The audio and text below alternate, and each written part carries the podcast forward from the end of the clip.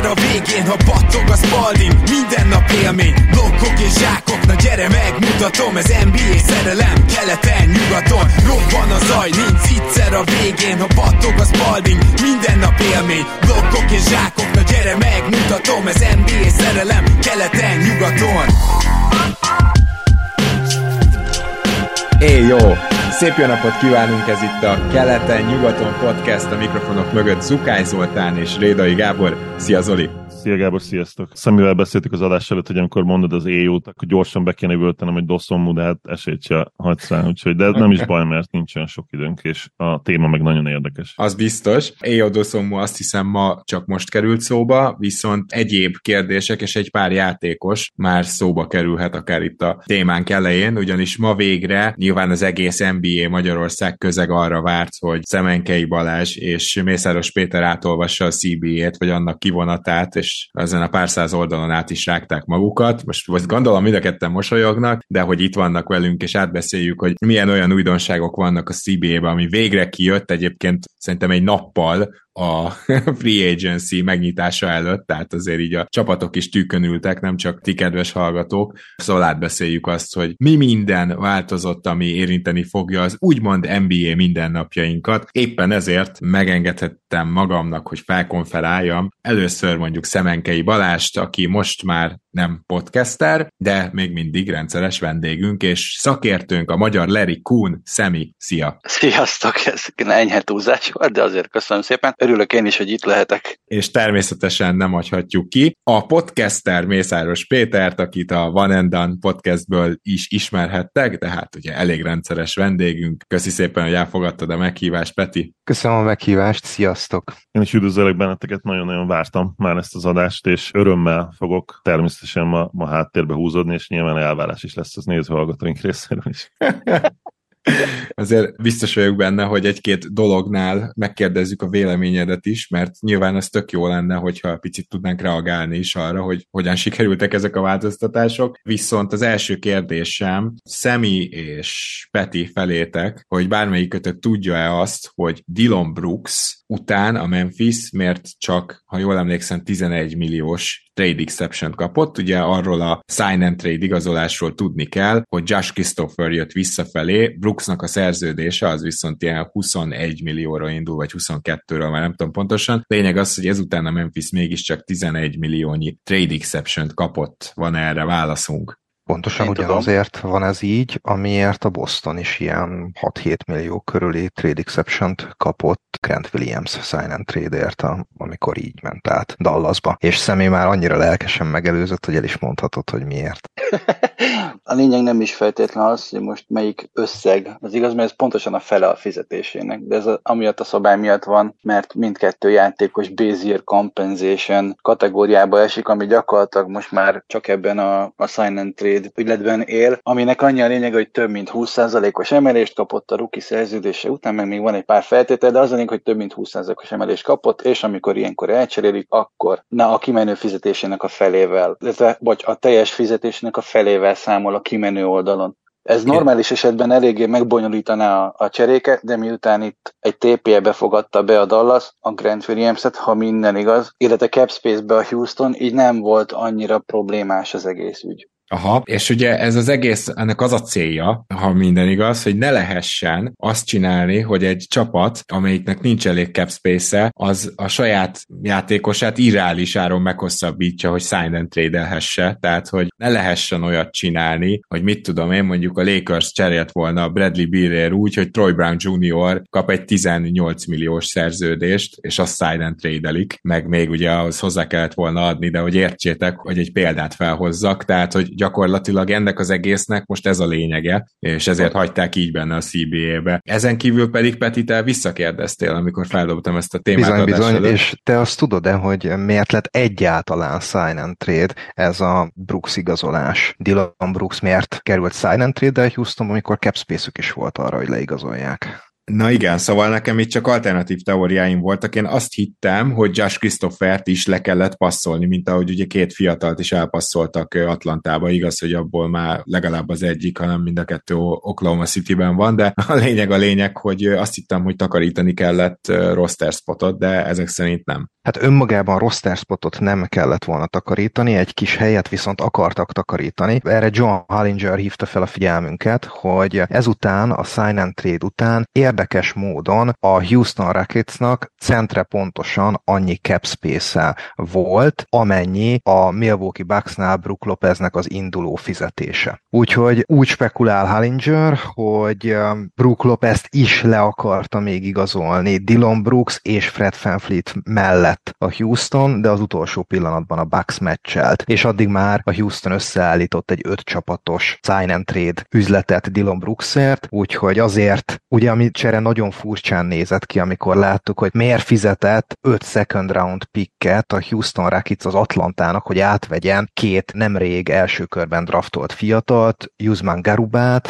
és, és Tai Washington. washington Hát azért, mert ez mind kellett ahhoz, hogy pontosan kijöjjön az a matek, hogy Brook Lopez is beférjen nekik, aki az utolsó pillanatban mégis a Milwaukee Buckshoz írt alá. Az egyébként nem kicsit kemény lett volna a Houston-tól, hogyha még ezt is vetolják. Na jó, Zoli, válasz egy témát, hogy milyen olyan CBA újítás van, amit, amit vártál és megtörtént, és akkor majd a srácok kifejtik. Én mindenképpen vagy számomra legalábbis mindenképpen a, a second apronos szabály, ami, ami a legérdekesebb, és nekem így első ránézés, és meg kíváncsi a véleményetekre, egyértelműen pozitívnak tűnik ez a dolog, és, és még inkább, vagy még további paritás irányába viheti el a ligát remélhetőleg, ami jelen pillanatban valószínűleg ilyen, ilyen minden idők legjobbja egyébként ez a kiegyensúlyozottság. Azt gondolom igen, hogy, hogy ezt nehéz bármilyen negatív fényben meglátni, de pont azért leszek kíváncsi szakértőnk véleménye, mert lehet, hogy ők valami olyat meglátnak ebben, amit, amit nekem nem sikerült. Hát igen, ugye amikor ezt belengedték, akkor már, már akkor el lett mondva, hogy olyan kemény szabályok vonatkoznak majd erre a második apronre, aminél így a hardcap szó így már már felmerült, pedig még igazából ez sem hardcap, de Szemi, akkor téged kérdezlek, ugye a first apron, csak hogyha valaki újabb kedves hallgatónk lenne, akkor ezt gyorsan elmondom, az a luxusadó határ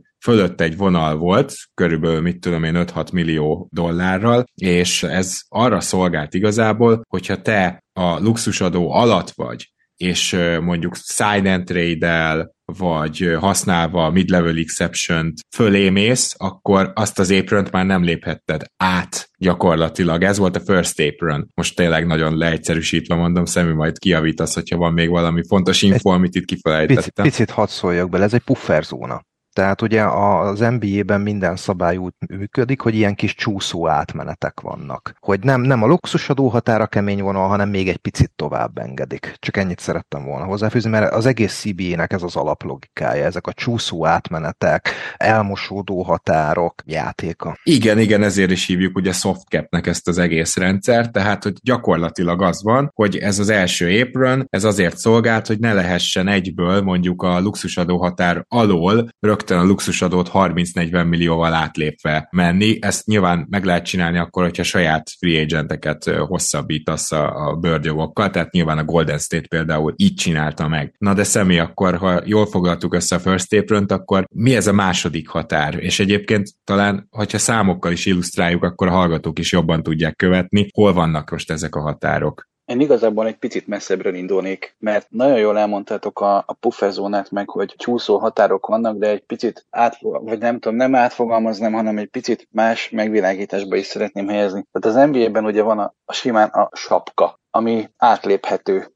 és nem, nem egy hard cap, mint az NFL-ben. Ez már egy speciális eset a, ugye más sportágakhoz képest, tehát átlépheted a sapkát. Aztán van egy luxusadó határ, ami hogyha sokkal többet költesz a saját csapatodra, mint amennyi a sapka, akkor azt is átlépheted, de akkor már kezd bünti lenni. Ez ugye a plusz pénz, amit be kell fizetni. A luxusadó határ felett van egy következő, ez a first apron, ez megint egy olyan határ, hogy ezt is átlépheted, de akkor bizonyos feltételek vagy bizonyos körülményekre már nem vonatkozhatnak, tehát itt is gyakorlatilag még jobban megköti a kezedet a csapatépítésben, nagyon speciális esetben lehet ezt már átlépni, és van a second apron, amit most vezettek be, ami ugyanúgy egy határ, ugyanúgy átlépheted, de akkor nagyon durva korlátozások vonatkoznak rád. Tehát ugyanúgy tudsz költeni ugyanúgy tudsz a világ minden pénzét költeni csapatra, de akkor elvesznek még, még, még eszközöket. Az egyik ilyen eszköz az a középszintű kivétel, amivel lehet játékost igazolni, hogyha a luxusodó alatt vagy, akkor ez egy ilyen 12-13 millióról induló fizetéses szerződés jogát adja a kezedbe, hogy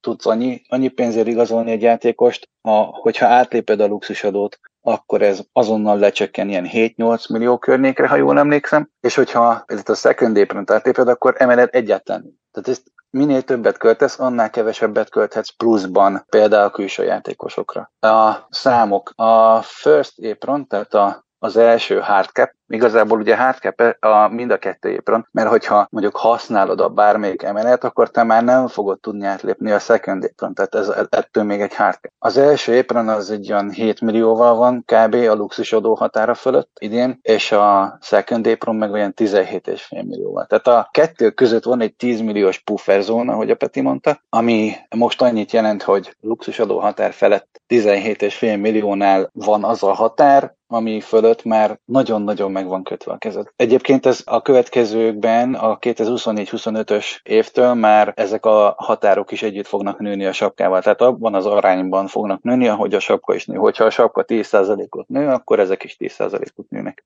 A másik ilyen fontos korlátozás, azt gondolom, a Second Apron-nél, az pedig az, hogy az ilyen csapatok a március 1-től induló kivásárlási piacon, tudjátok, mindig ugye a trade deadline után van egy ilyen kivásárlási piac, hogy akiket kivásároltak, azt még fel lehet venni, és hogyha gyorsan felveszed, azt hiszem ott nem tudom, tizen pár nap akkor még a playoffban is használhatod azt a játékost. Ugye a Miami Heatnél például ugye Cody Zeller és Kevin Love is így került oda, szóval két olyan játékos, aki aktív rotációban volt a döntőben. Tehát magyarán, hogyha átléped a second apron akkor ezeket a játékosokat nem keresheted meg, nem kaphatod fel a piacról. Van-e még bármi itt Szemi, meg Beti, amiről tudnunk kell, vagy ez a két legfontosabb korlátozás? Cseréknél még nagyon nagy korlátok vannak egyébként. Az egyik az az, hogy nem tudsz összevonni játékosokat, és még két kisebb fizetésű játékosnak a, az összfizetését használni egy nagyobb fizetésű játékos befogadásáért. Tehát csak magasabb fizetésből mehetsz át kisebb fizetésbe. Nem használhatsz készpénzt cserékben, tehát nem tudsz second round picket venni cashért például, illetve a sign and trade az teljes egészében ki van zárva. Tehát nem tudsz sign and trade játékost igazolni. Tehát a Dylan Brooks, de most nem mentett volna Houstonba, hogyha Houston 60 millióval többet fizetne a játékosainak össze. Ami elég nagy tragédia lenne, valljuk be. Mondjuk ez már az első épronnál is életbe lép,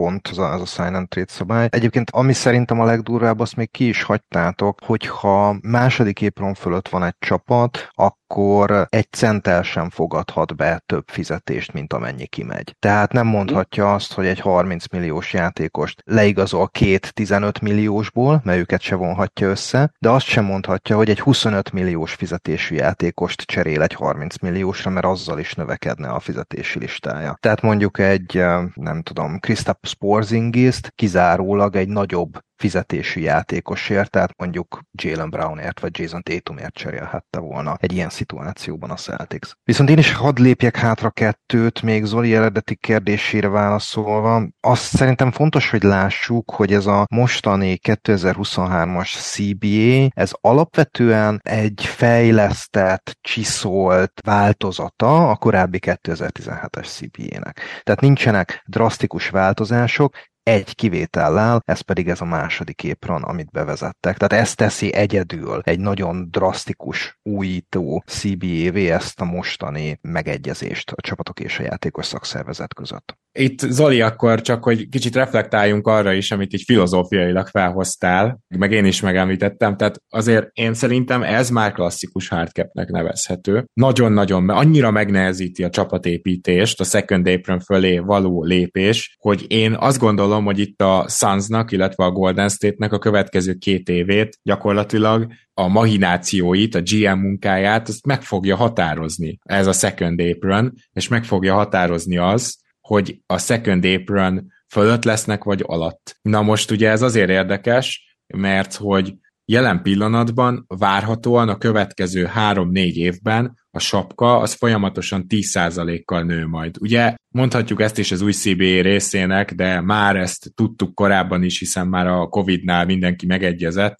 hogy ugye amikor bejönnek az új tévés pénzek, már pedig ezek most fognak bejönni, amiatt hatalmasat nő a sapka, és mindannyian emlékszünk arra, hogy Durantet leigazolta a Golden State Warriors, és az azért már tényleg egy egyenlőtlenséget okozott a ligába, hogy finoman fogalmazzunk. Ugye ezt is, meg úgy egyébként is a végtelen és féktelen költekezést, amiből a Deng és hasonló szerződéseket 2016 nyarán, ezt is megelőzvén már a Covid alatt arról volt szó, hogy az ilyen növekedéseket csak részletekbe vezetjük be, maximum 10%-ot nőhet a sapka egyik pillanatra a másikra. De az a helyzet, hogy a most kiosztott nagy szerződések, meg max szerződések, azok nem 10%-kal nőnek, hanem kevesebbel nőnek, 8 vagy 5 százalékkal, és éppen ezért az az érdekes, hogy ahogy folyamatosan nő a sapka, ugyanaz a csapat, amelyik mondjuk a second apron fölött volt, és mindegyik sztárjának esetleg tovább nő a fizetése, de az nem nő 10%-kal tovább, tehát lehet, hogyha a segükön maradnak úgymond, akkor is beesnek majd a second apron alá, mert a second apron viszont ugyanúgy 10%-kal fog nőni, mint ahogy a sapka. Nem tudom, követhető volt-e, de ez önmagában egy nagyon fontos fontos dolog, hogy azért osztanak most olyan szép nagy szerződéseket a csapatok, például a Jeremy Grant szerződés lehet, hogy baromi soknak tűnik, de a csapatok tisztában vannak azzal, hogy ez két-három év múlva már nem tűnik majd annyira soknak. Nem tudom, ez Zoli bármit hozzátennél le. Persze, nagyon szépen kifejtettétek a szakmai részeket. Itt tényleg talán ugye én közelebb állok a laikus NBA követőhöz, mint ti, sokkal közelebb, és talán ezt a szellemiséget, a szellemiségnek nem összetjük, hogy inkább, inkább nézői szokásnak, nézői kvalitás. Szellem, szellemtelenségnek. Szellemtelenségnek, igen. Talán ehhez áll közelebb a hallgatóinknak a többsége, és tényleg leegyszerűsítve ugye itt, hogy, hogy miért fontos ez. Az NBA azt látta, és valószínűleg a Warriors példán keresztül, hogy nem elég az, hogy egy olyan szituáció szituációt teremt, egy olyan szabályt teremt, ahol rengeteg pénzt kell fizetned, mert lehetnek, lesznek olyan csapatok, és lehetnek olyan szituációk, ahol még ezt is bevállalják. És az új szabály, az új second apron szabály, az gyakorlatilag azt jelenti, hogy nem feltétlenül arról szól, hogy te sokkal többet fizetsz egy idő után, mert ez lenne olyan tulaj, aki bevállalja, hanem egyszerűen megnehezítik a team buildinget, a csapatépítést ezekkel a módszerekkel. A draft pickek, hogy nem küldhetsz ki bizonyos draft pickeket, hogy nem igazolhatsz le ugye buyout játékost, a csere korlátozások, amiket nagyon szépen kibontott Peti és Szemi. És tényleg, ha abból a szemszögből nézzük, hogy hogyan lehet az NBA minél izgalmasabb, minél érdekesebb, szerintem nagyon nehéz belekötni ezekbe a új szabályokba és korlátozásokba. Nekem nagyon-nagyon tetszik ez az új irány, és egyébként nekem nagyon tetszik, kicsit átvezetve azon CBA változtatások is, ami például a, a díjakkal kapcsolatos. Szerintem az is nagyon-nagyon jó, és egyébként a, az in-season tournament is, bár az valószínűleg nem feltétlenül direktben a mai témánkhoz kapcsolódik, Hát igen, az valószínűleg majd, amikor elindul az in-season tournament, akkor külön beszélünk róla. Ez ugye még mindig inkább egy kísérlet, de belekerült a CBA-be talán. Ebben nem is vagyok biztos. Viszont említetted ugye a díjakkal kapcsolatos változtatásokat. Ugye valamivel el szerette volna érni az NBA azt, hogy kevesebb legyen a load management, kevesebb legyen a kiültetés. Nagyon jó kérdés, hogy sikerül-e ez a díjakkal. Peti, te mit gondolsz? Mert nekem van egy kicsi skept szkepticizmusom itt a témával kapcsolatban. Ugye nagyon röviden összefoglalva a díjak nagy részét bizonyos minimum mérkőzés számhoz kötötték. Csak ugye azzal az a probléma, hogy mondjuk 65 meccs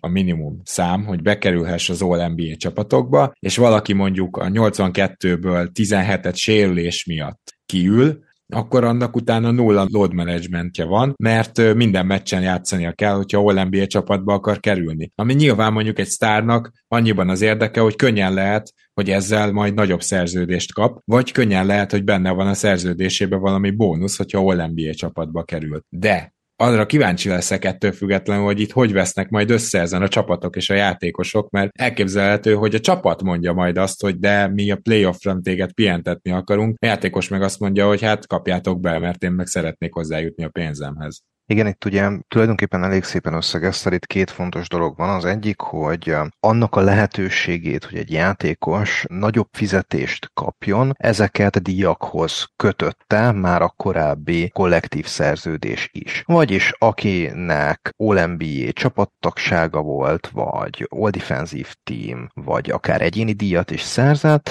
bizonyos egyéni díjakat a hatodik ember például nem annyira számított itt, az jogosult volt arra, hogy az neki egyébként az NBA-ben lejátszott évei alapján járó max szerződésnél egy nagyobb, magasabb összegű max szerződéshez jusson. Úgyhogy ezek a díjak, ezek nagyon sokat számítanak egy játékos fizetésében, és mivel főleg a maxosoknál kérdés ez, ezért a csapat fizetési struktúrájában is legalább olyan sokat játszanak. A csapatuk viszont ragaszkodtak hozzá, hogy ők viszont akkor fizessenek csak nagy pénzeket a játékosoknak, hogyha azért meg is kapják a teljesítményt, nem úgy, mint mondjuk egy Kawhi Leonard esetében, aki folyamatosan load menedzselni kell, de egy nagyon magas fizetést kap meg ezért. Úgyhogy ez az egyik oka ennek, a másik pedig az NBA saját érdeke, ugyanis igazából nem volt eszköze a kezében a ligának ahhoz, hogy akár a nagy Ugye, ami nagy tévés meccsnek számít, az az, amit még mindig a kábel televízió közvetít az Egyesült Államokban. Ugye általában ezek jelennek meg a sporttévén is itthon, ugye abból a csomagból. Ezek szoktak lenni az ilyen vezető meccsek. Szóval, hogy a tévés meccseken sem tudták biztosítani, hogy a legjobb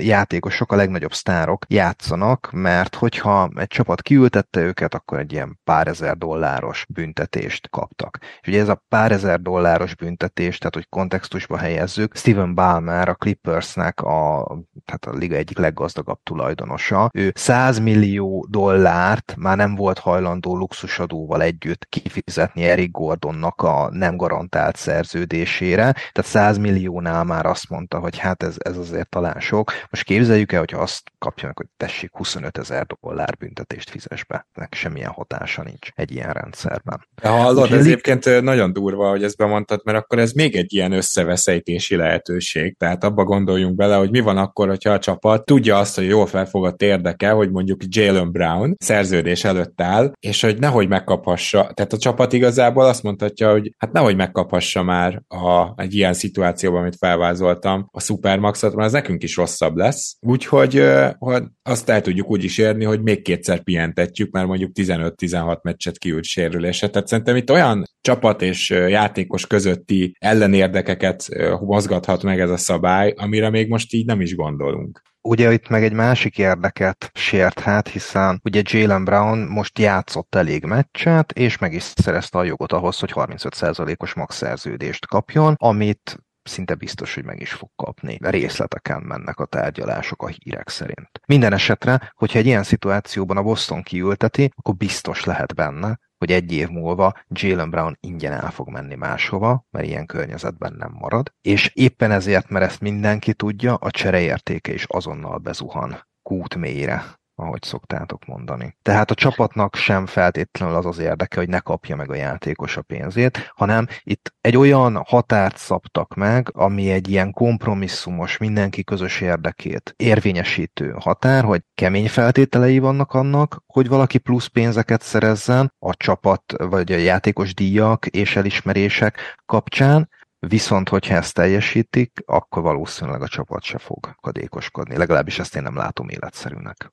A legviccesebb az az volt, amikor az elején még azok voltak a hírek, hogy minden díjhoz hozzákötik ezt a 65 meccset, és valaki kiszámolta, hogy rookie all second teamet már össze se tudnád állítani. Tehát volt olyan év, amikor nem volt 10 rookie, aki legalább 65 meccset játszott. ez mennyire kemény amúgy. És az all defensive second team is olyan játékosokból állt, akire már nem is szavaztak. szóval szerencsére azért nem minden díjnál van ez a 65, csak ezt akarom még hangsúlyozni. Ami nekem nagyon-nagyon tetszik, és szerintem tényleg objektíven beleköthetetlenül szuper. Tehát, hogy nem, nem pozícióhoz kötött lesz innentől az All-NBA és a, és a két All Defensive Team, három All-NBA és két All Defensive Team, ami nagyon szuper, mert így gyakorlatilag például az előző szezonban egy ez mit jelentett volna, hogy Jokic és Embiid is első csapatos lehet. Ez szerintem remek, és már nagyon régóta be kellett volna ezt igazából vezetni.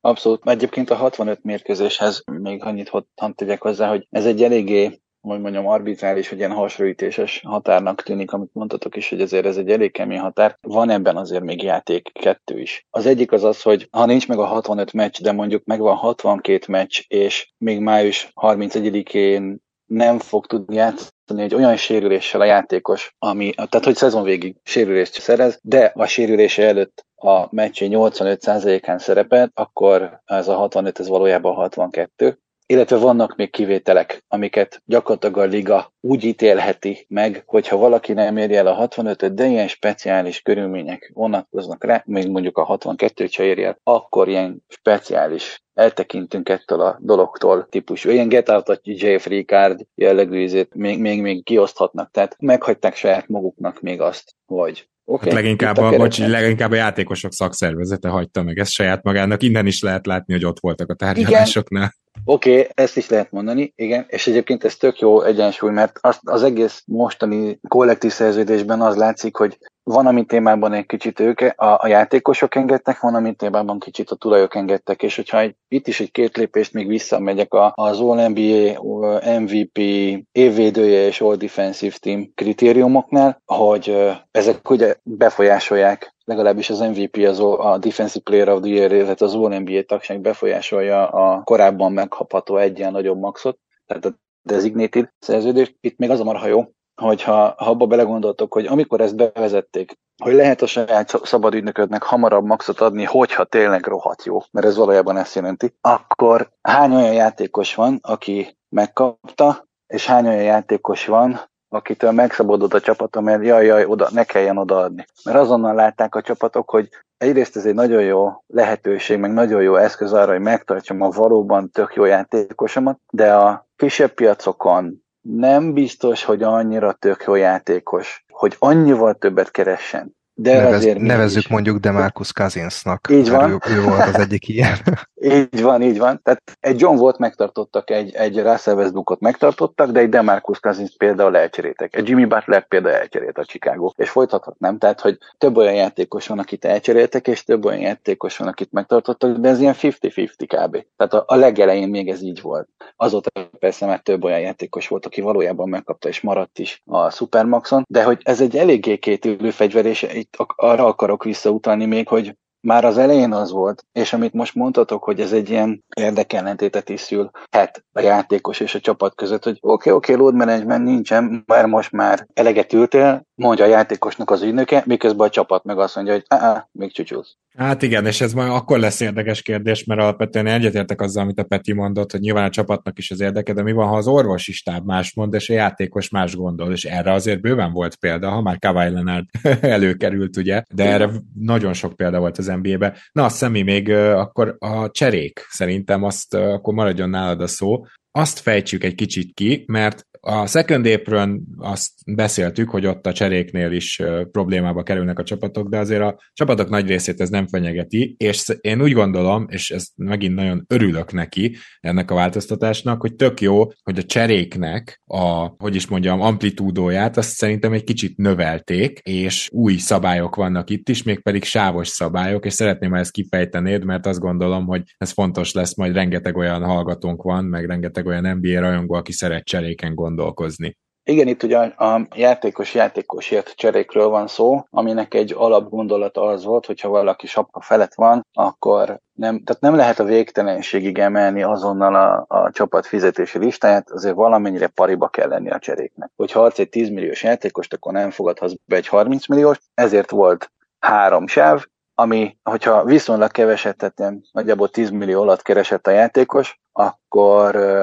175% volt az a határ, amit még befogadhattál érte, mondjuk 7 negyed, 4 milliót keresett a játékos, akkor 7 milliót befogadhattál érte. Na ez a 175 százalék, ez most felemelkedik 200-ra. Volt egy következő sáv, ami 10 és 20 millió közötti fizetési játékosoknál, így nagyságrendileg, ez egy fix 5 milliós fizetésű sáv volt, tehát a, mondjuk egy 15 milliót keresett a játékos, akkor 5 millióval fogadhattál be többet, tehát akkor ez 20 millió. Na ez az 5, ez most felemelkedik 7 és félre, és ezzel gyakorlatilag segítik, hogy a relatíve kisebb szerződési játékosokat relatíve nagyobb szerződésű játékosokra cserélhet. A 125%-os sáv a 20 milliós fizetésű játékosoktól az, az maradt. Hát hogy, ott viszont az azt jelenti, hogy ha te mondjuk el akarsz cserélni egy, szó. mit tudom én, egy 25 milliós játékost, vagy egy 30 milliós játékost, akkor visszafele ennek a 125 százalékát plusz 100 ezret egyébként, amit nem értem, hogy azt a 100 ezret miért nem emelték meg, de mindegy. Tehát annyit fogadhatsz be, ez a dolog viszont nem változott. Vagy törötték el.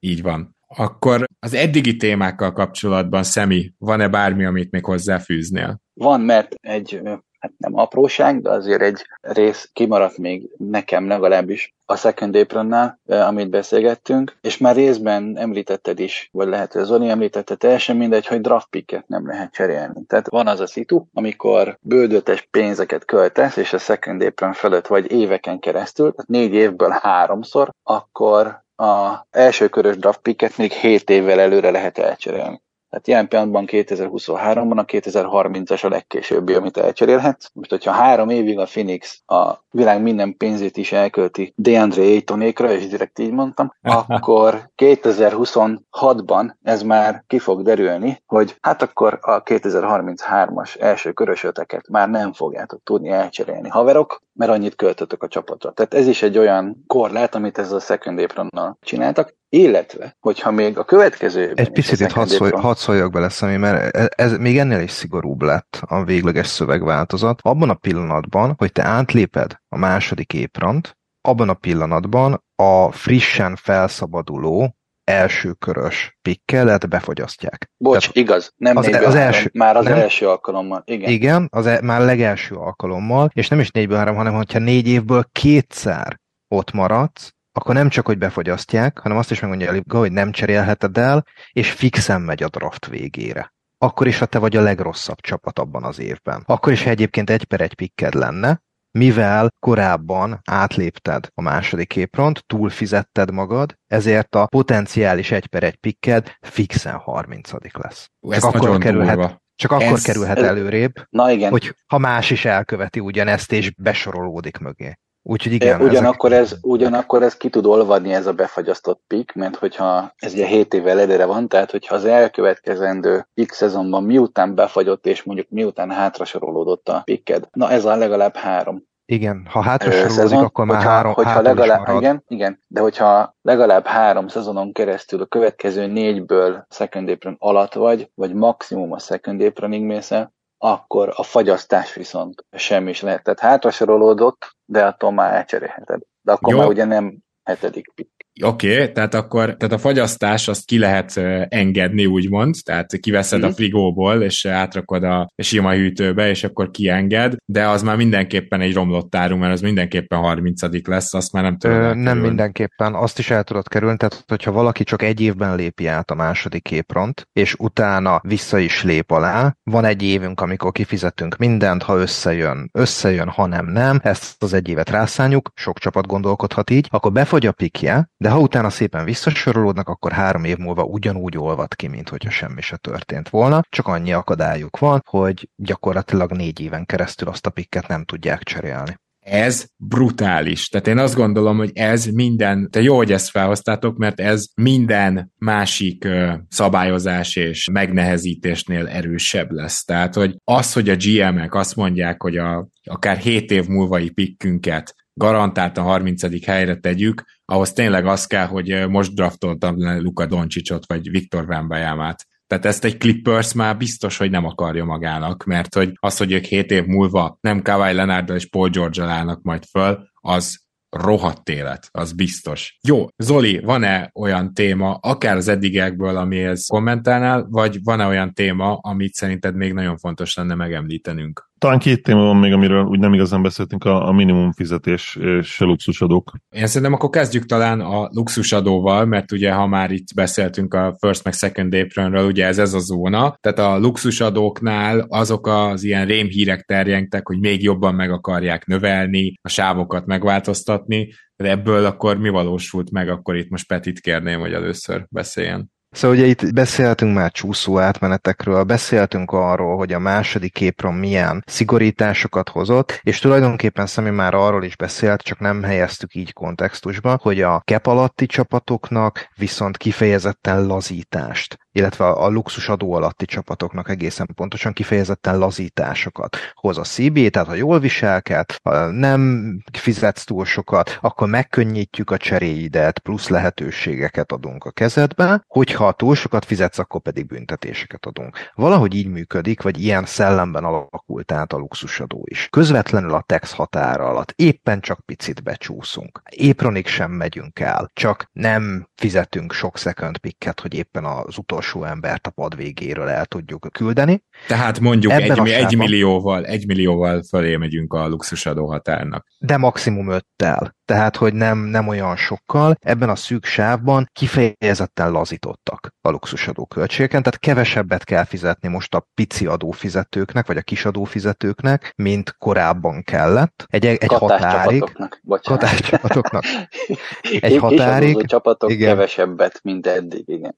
5 millióig sokkal kevesebbet, 5 és 10 millió közötti adófizetésnél még mindig egy kicsit kevesebbet, és onnantól kezdve pedig még az eddigi luxusadó költségeknél is súlyosabb terhet kapnak a csapatok. Tehát... Ja, lefordítom, bocsánat a sávokat, csak, mm. ugye az, épron, az első épron az kb. 7 van a luxusadó fölött, a második pedig ugye 17-tel, tehát az 5 és 10 milliós sáv az egy kicsit még kevesebb, mint eddig, tehát hogyha az első épronig elmész, az még annyira nem fáj, de az első épront átléped egy picivel, az még mindig nem fáj annyira, de a 10 millió fölött már durva az emelkedés, tehát hogyha ha közelítesz a second apron felé, az már a pénzügyileg is fájni fog. És itt is van egy ilyen nem határként értelmezhető, de mégis mesterségesen előállított határ, mert itt gyakorlatilag ez azt jelenti, hogy 10 millióval a luxusadó határ fölött van egy olyan határ, ahol elválik a majdnem azt mondtam a szaravíztől, de gyakorlatilag a, a hipergazdag tulajdonos a nagyon gazdag tulajdonostól. Tehát, hogyha, hogyha úgy vagy vele, te csapatod bajnok esélyes, és nagyon szeretnél mindent kifizetni, hogy ez a bajnok esélyes csapat ténylegesen egybe tudjon maradni, akkor fogsz vele menni szerintem ebbe a 10 millió fölé, mert ha ugye itt van egy ilyen nagyon éles határ, ahol alatta mind a két sávban kevesebbet kell luxusadózni, fölötte viszont hatványozottan többet, akkor valószínűleg ez lesz az a lélektan mostani határa, amikor a tulajok azt mondják, hogy e fölé tényleg csak akkor megyünk, hogyha instant bajnok esélyesek vagyunk, már a melyik, mert a Houstoni, tehát Houstoni tulaj az szerintem ezt a határt soha nem akarja majd átlépni, ugye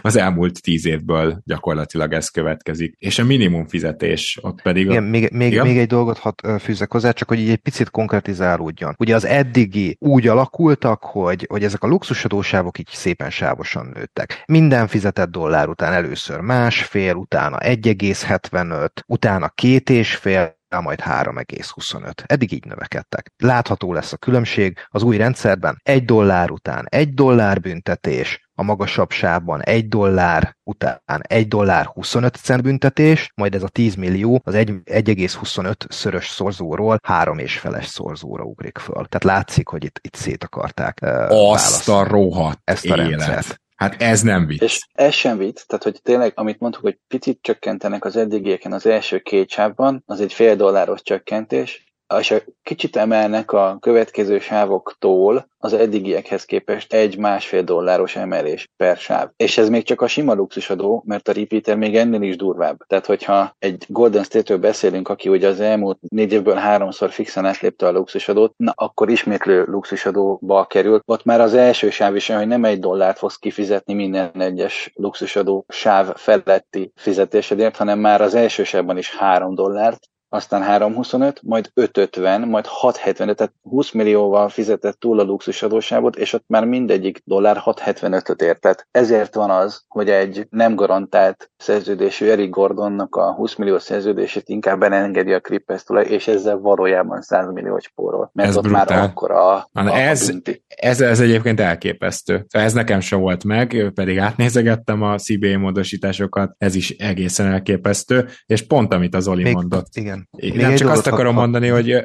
mondd majd Peti, csak azt akarom mondani, amit az Zoli mondott, hogy a paritásra való törekvés, hát ez nagyon, ez kalapáccsal verték bele ebbe a CBA-be, azt kell, hogy mondjam. Így van, és szeretném egy picit kontextusba helyezni, mert ezek a határok első épron, második épron körülbelül úgy vannak húzva, hogyha végig gondoljuk az elmúlt éveket, akkor az NBA azt mondja, hogy semmi probléma nincs azzal, ahogy most a Nuggets bajnoki címet nyert, ahogy a Bucks, a Lakers, a Raptors bajnoki címeket nyert. Ez így oké. Okay. Nyerjenek így a csapatok. De úgy ne, ahogy a Golden State Warriors. Hogy Igen. mesterségesen fenntartották a fizetéseket, és így folyamatosan megvolt az a rugalmasság, hogy a már egyszer megszerzett Kevin Durantnek a fizetés slotját folyamatosan tolták maguk előtt. És nem baj, hogyha D'Angelo Russell van rajta, akit nem használunk. Nem baj, tök mindegy, hogy ki van rajta. Jordan Poolnak is kifizetjük a 30 milliót, meg visszahozzuk a helyére Chris Paul, mindegy, csak maradjon meg az a rugalmasság, hogy bármikor tudjunk sztárt szerezni. Azért fizetünk játékosokat, hogy bármikor sztárra tudjuk váltani őket,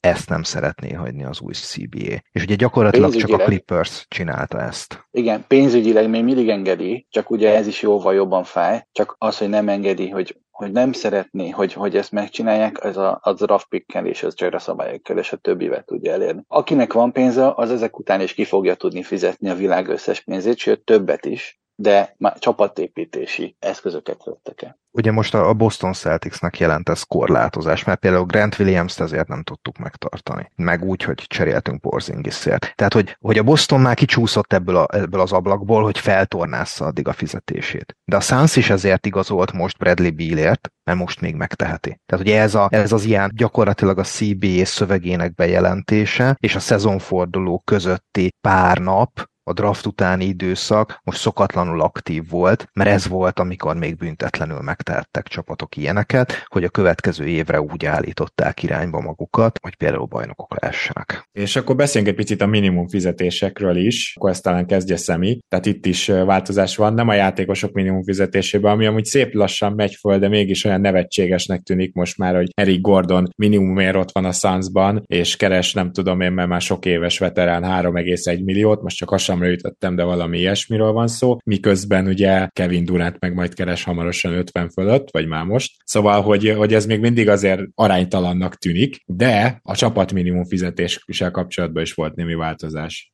Bizony volt. Itt igazából a csapat minimum fizetés az ugye a sapka 90%-a, ha minden igaz. Itt annyit vezettek be, hogy... Bocs, bocs, a... bocs, ezt, ezt, ezt nagyon ritkán hangsúlyoztuk a podcastben, és hogy mondd már el légy hogy ez mit jelentett korábban? Ez korábban azt jelentette, hogy ha nem költötted el a fizetési sapka 90%-áig, tehát nem adtál annyi pénzt a játékosaidnak az év végéig, hogy elérje a sapka 90%-át. Akkor Tehát mondjuk egy 100 milliós sapkánál neked csak 89 milliónyi játékosod volt, tehát volt egy millió az, az alatt, igen. Akkor ezt a maradék egy milliót a minimumig a játékosaid a szezon végén megkapták. Tehát, hogyha a szezon végéig tudtál te sapka alatti helyet tartogatni, mert valamibe bíztál, hogy majd még fogod tudni használni utána a drafton, nem tudom, akkor ezt simán megteheted, de akkor a pénzt magát oda kellett adnod a, a szezon végén a rostereden levő játékosoknak.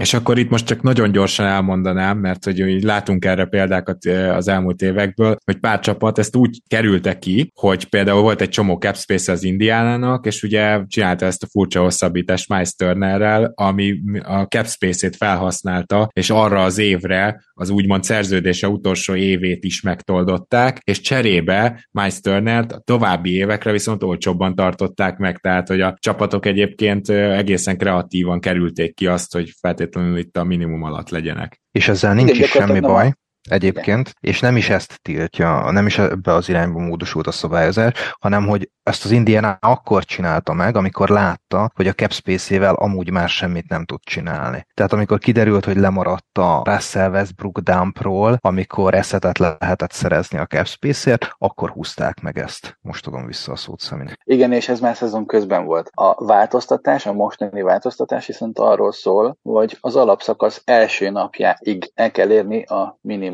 fizetést, ami a, a csapat minimum fizetést minden csapatnak, és hogyha ezt nem éri el, akkor a különbséget azonnal be kell fizetni az NBA-nek, és nem csak a saját játékosait, hanem az összes játékos között fogják szétosztani, és hogyha nem éred el az alapszakasz első napján a minimumfizetést, akkor a szezon végén nem kaphatsz a luxusadós kifizetésekből. Ugye a luxusadó úgy működik, hogy aki luxusadót fizet, az befizeti az NBA pénztárába, ahonnan a nem luxusadót fizető csapatok ennek az összegnek legalább a felét visszakapják egyelő arányban, tehát hogyha egy Golden State befizet 100 millió dollárt, meg egy Brooklyn befizet másik 100 millió dollárt, akkor azt a pénzt a maradék ebben a példában 28 csapat fogja egyelő arányban megkapni. Hogyha nem éred el a minimum fizetést, akkor erről a néhány millió dollárról erről le is. Na ez azért is érdekes, mert most már jobban értjük, hogy miért kapott egy évre azt hiszem 9 millió Jeff Green a Houston-tól, tehát igen, tehát a csapatoknak abszolút érdeke lett az alapszakasz első napjáig feltornászni oda a fizetésüket. Jeff hm? Green esetében talán pont nem volt ez a veszély, őt inkább későbbi cserélszetként használják, amit viszont ebből a szabályból következően látni fogunk, és már láttunk is, az a John Collins Collins csere a Utah Jazzbe. Többször láttam fórumon, hogy hát miért, miért nem várta az Atlanta arra, hogy majd deadline-nál lepasszolja valakinek Collins-t, hát ha addig felrobban akármi. Hát ezért, mert most már a CBA-ben ilyen jellegű cserét nem lehet a szezon kezdete után megcsinálni, mert nem lesz olyan csapat, akinek ennyi cap space van. Pontosan. Mert tiltja a szabályzat, hogy a minimum fizetés alá menjen, és az a 10%-os sáv az nem elég például egy John Collins befogadására. Úgyhogy az ilyen jellegű tranzakcióknak nyáron le kell zajlania, és deadline-nál már kiegyensúlyozott cseréket fogunk látni. Akkor ez azt jelenti, hogy Sam Presti ezután minden ilyen aktivitását nyárra teszi, bár most már lassan az OKC átlép a nem tankolós időszakba. Ami azt illeti Szeminek most mennie kell, úgyhogy szeretném Szemenkei Balázs megköszönni nagyon, hogy itt voltál velünk. Én köszönöm a lehetőséget, és ismét nagyon boldogan és élvezettel jöttem, úgyhogy amikor kell, jövök még. Köszönöm szépen, sziasztok, szia Gábor, sziasztok. Én is köszönöm, hogy itt voltál, Szemi, szia. Nagy zicser lett volna, hogy bemond, hogy szia Szemi, Zoli, de ez nem sikerült. Kicsit sajnálom. Jó, Mondom én. nekem tényleg menni kell.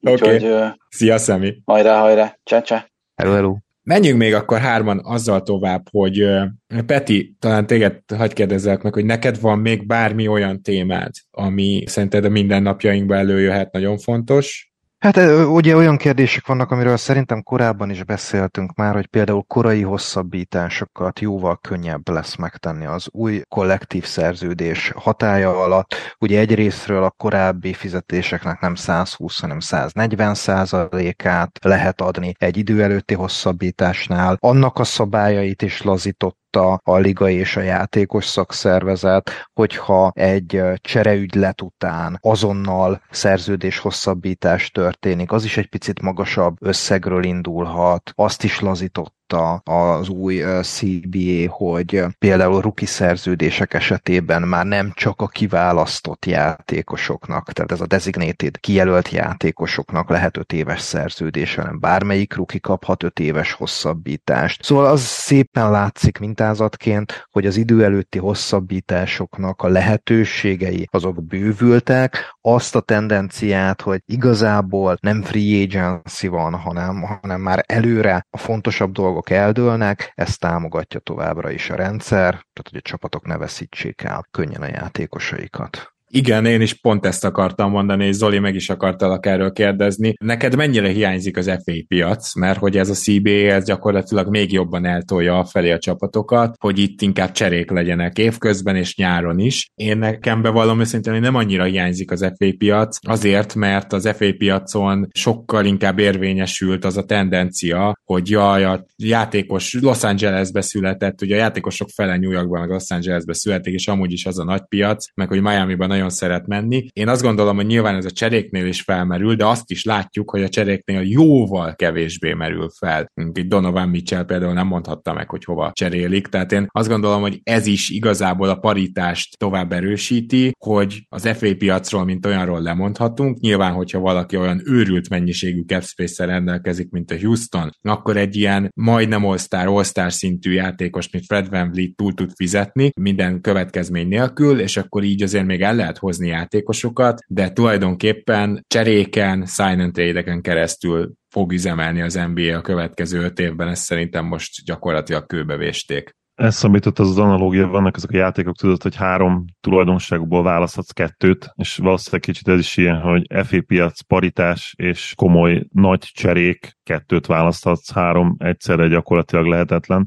Ami még fontos nyilván, és, és erről kicsit beszélnünk kell, szerintem ezt, ezt a részét is nagyon jól kibontottátok, és sokat nem tudnék hozzáadni, ami érdekesség, és nem konkrétan ezekhez a témákhoz kapcsolódik, de az új CBA-nek a része. Két dolog, hogy a, a cannabiszt ugye levették teljesen a, a tiltó listáról, tehát innentől kezdve, amit igazából már tudunk, hogy az, egy játékos, azt hiszem pár év azt mondta, hogy az NBA játékos 85%-a fűvezik, most már ez gyakorlatilag tényleg így lesz, ha eddig nem is volt így, és, és ezt a folyamatot már 2019 óta egyébként elkezdték, 19-es, 20-as szezon óta. Még egy ennél is sokkal fontosabb dolog, hogy a játékosok innentől kezdve NBA és VNBA csapatokban is tulajdonolhatnak egy bizonyos százalékot, ugye ez az új equity szabály, ami akár azt is jelenteti majd, hogy több dollár milliárdos játékosunk is lehet a következő 15-20 évben. Nyilvánvalóan ez felvet egy csomó olyan kérdést is, és egy olyan szigorú szabályrendszert kell majd emellé is kiépíteni, ami, ami nem biztos, hogy egyszerű lesz. És még egy fontos dolog, hogy, hogy innentől kezdve nyilván, és logikusan, ugye mivel a cannabis levették ugye a tiltólistáról,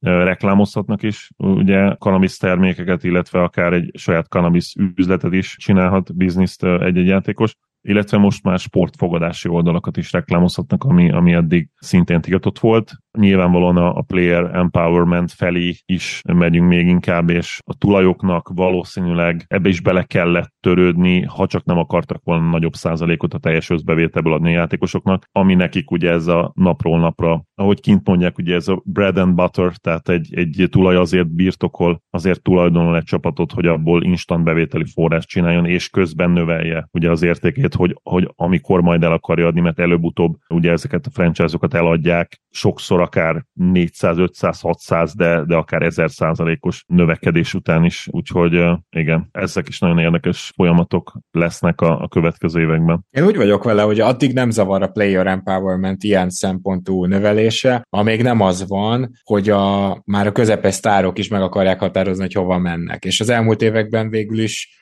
úgymond ez megállt ez a folyamat, tehát még van egy-két olyan játékos, aki kijelölhet mondjuk két-három célpontot, hogy hova cserélhetik, vagy hova szeretne menni, de azért tudod, ez a már pedig én ide megyek, ez most Lillard és a Miami. És Lillard azért egy top 10-es játékos, ennek se örülök, de még egyáltalán nem is biztos, hogy a Miami-ba kerül, vagy legalábbis a Miami-nak tényleg mindent meg kell mozgatnia. Minden létező pikket például be kell kérni a híróért, hogy ezt a cserét megcsinálja, és teljesen jogosan merül majd fel a végén az, hogy ezt a cserét megcsináltad volna-e. Lehet, hogy három év múlva arról beszélgetünk, hogy ez túlzás volt Lilárdért. Szóval, hogy én azt gondolom, hogy a, amúgy a játékosoknak az ilyen jellegű jogokat érdemes odaadni, azt viszont érdemes korlátozni, hogy ők gyakorlatilag hosszabbítsanak maxér, aztán azt mondják, hogy ide meg oda akarok menni, ahelyett, hogy a free agent piacot választják. És éppen ezért szeretném megkérdezni akkor először Petit, de Zoli téged is, hogy nektek mi hiány hiányzik az új CBA-ből, mert nekem ez az, hogy a hosszabbítás után, először is a no trade clause úgy, ahogy van elfelejteném, mint opció, de szerintem ez Bradley bill el is felejtődik egy időre, de másrészt pedig, hogy én nekem hiányzik az, hogy egy olyan szabály bekerüljön, vagy bekerült volna, ami azt mondatja, hogy a játékos, hogyha aláír egy supermaxot, akkor mondjuk két évig vagy nem kérhet cserét,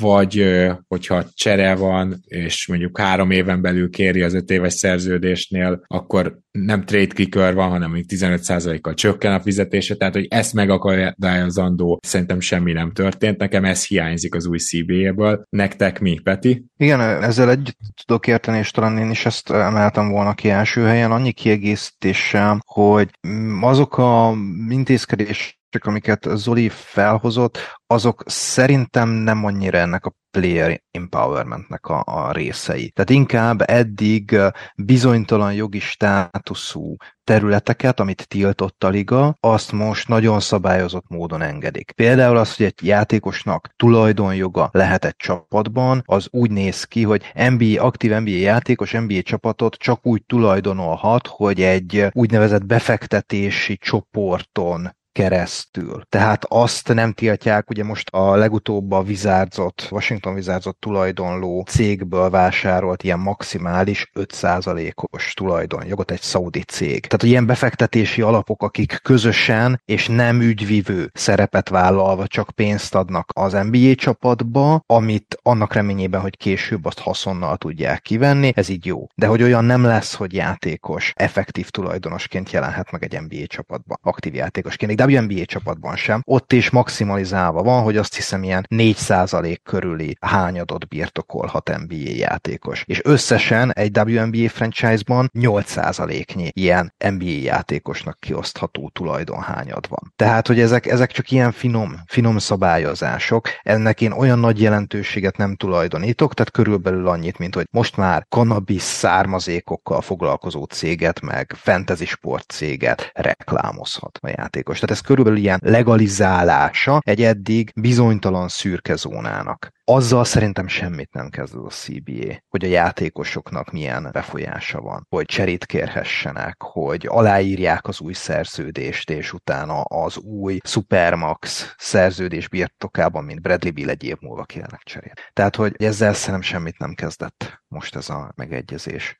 Egy picit itt azt gondolom, hogy jobb példa a Lillard és a Portland, mert Bradley Billnél ugye a Washington döntött úgy, hogy akkor legyen csere, de a Portlandnél viszont Lillard, ugye ez volt a két nagy párosunk, aki meg akart öregedni annál a csapatnál, amelyik ledraftolta. Zoli, neked mi hiányzik a CBA-ből?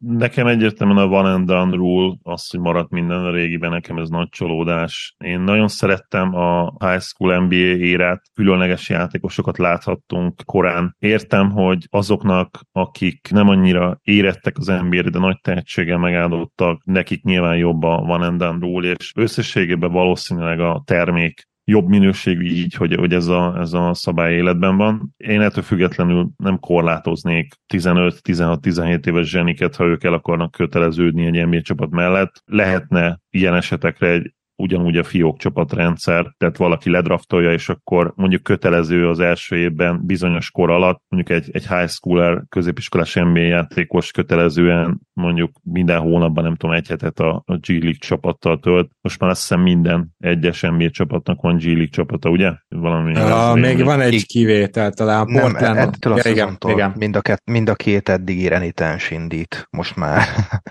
Suns és a Portland, ugye? Igen, és a Portland volt, igen. Nem tudom, tehát, hogy alapból ugye annak jogi akadálya is vannak, hogy 18 alatt bekerülj ebbe Zoli, tehát, hogy itt tényleg csak az, hogy... De igen, de most érted, Európában is lehet 15 évesen is profi játékos, tehát ah. én értem, hogy vannak jogi, és akár ugye államon belüli akadálya is, tehát ugye tudjuk, hogy Amerikában minden államban ez így nem, nem, nem igaz, hogy minden államban más törvények vonatkoznak, de sok esetben igaz lehet, meg lehetne oldani, én azt gondolom. Én azt hiszem, hogy a, a, ezt már csak azért sem lehetne, mert értem, hogy mit mondasz, de az NBA azt akarja üzenni, hogy 18 éves korodig tanulj, és minimum érettségiz le. De ez, tehát, egy, hogy... ez egy hülyeség, szerintem ez egy lózunk a mai NBA-ben, meg a, meg a sportvilágban. Tehát uh, igazából a sérülés kockáztatja egy 16 éves szupersztár talentum, mi a fenének játszom még két évet úgy, hogy semmit nem kap érte. Tudom, hogy az új NIL szabály az egyetemen is ezt már kicsit átírja, meg most már ugye például Cooper Flag is, akiről készítek egy ilyen anyagot majd, amit nem tudom, hogy hol fogunk még posztolni, lehet, hogy a Facebook oldalunkon, vagy talán valahol máshol. Ő is már jövő évtől keresett pénzt, tehát utolsó középiskolai évétől, de ettől függetlenül, hogy ebből a szempontból megyünk el a jó irányba, még mindig nem tartunk ott, hogy, hogy munkavállaló egy 16-17 éves sportoló, ami megtehet bármelyik másik, nyilván nem bármelyik másik területen, de, de például, hogyha el akar menni, nem tudom, egy, egy közértbe dolgozni, akkor mehet. Tehát itt igazából semmi más nem történik, vagy legalábbis a legfontosabb aspektus ennek, hogy, hogy kockáztatja a sérülést, és kockáztatja azt, hogy minél hamarabb elkezdhesse a tényleges már akkori piaci értékének megfelelően a kompenzációt kapni, szóval szerintem ez így nem jó. Hát nem ebbe az adásba fogunk ezen vitatkozni, de én nekem, nekem meg tetszik, hogy ez így van azért is, hogy az európai játékosok is ne 16 évesen jöjjenek már át az NBA-be, tehát hogy ha már nekik van ilyen lehetőség, akkor ez nekik egy előny is tulajdonképpen, egy Luka Doncsicsnak előny, hogy így jött az NBA-be. Egyáltalán nem vagyok benne biztos, hogyha egy NBA csapat 16 évesen draftolja, és mondjuk a Géligás csapatába játszatgatja addig, mert mondjuk ilyen szabály van, akkor azzal ő úgy fejlődött volna, mint hogyha 18 évesen Real Madridba érted MVP. Tehát, hogy most csak az európai játékosokra vonatkoztatom, persze tudom, hogy te egyáltalán nem is ezzel a felvetéssel éltél, de akkor nyilván rájuk is kéne, hogy ez vonatkozzon. Peti, van Endan szabályhoz bármi? Még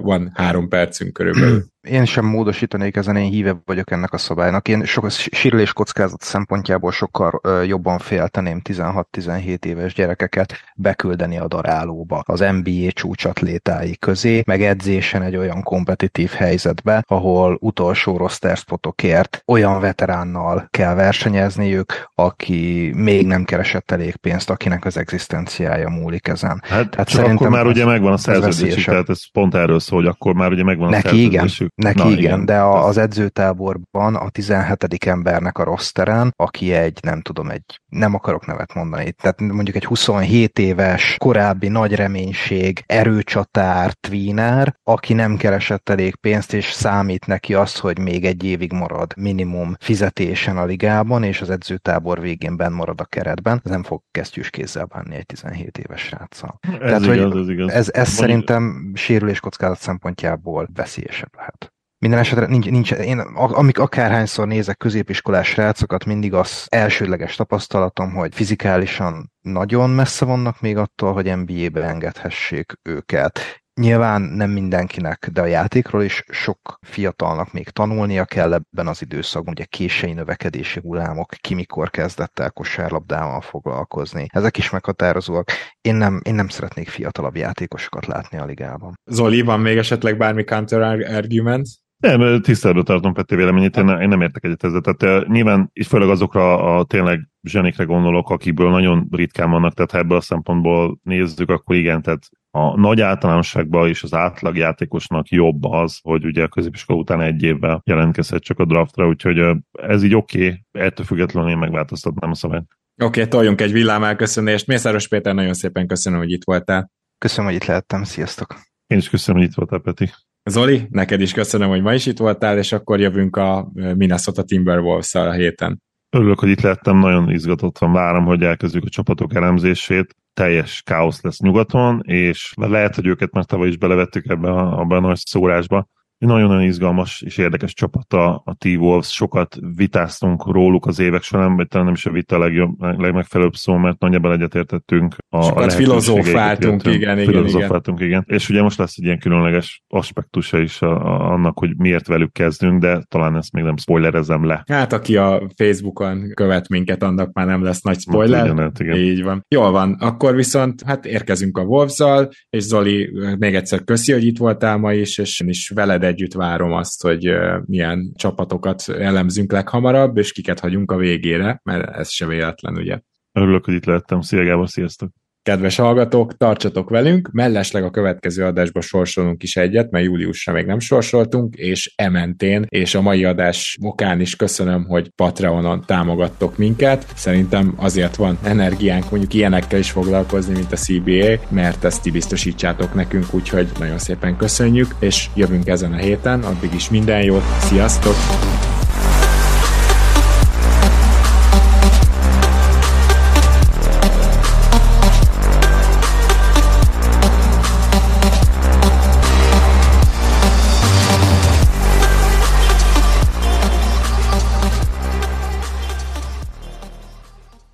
Ha más podcastekre is kíváncsi vagy, hallgassd meg a Béton műsor ajánlóját. El tudod képzelni, hogy a podcastet, amit éppen most hallgattál, fél év múlva már a mesterséges intelligencia generálja? Mi sem. De ha érdekel, eljött már a gépek lázadása. Hallgass bele az Embertelen podcastbe. Orsós Lajos vagyok, a műsor házigazdája. Egyelőre még élőben. Egyelőre. Fedezzük fel együtt, hogyan ismerkedik, randizik, mesél és vitatkozik Betty és Péter, két teljesen mesterséges intelligencia. Lajos, a podcast címét mond még egyszer, Léci. Oké. Okay. Embertelen podcast. Ez a műsor a Béton közösség tagja.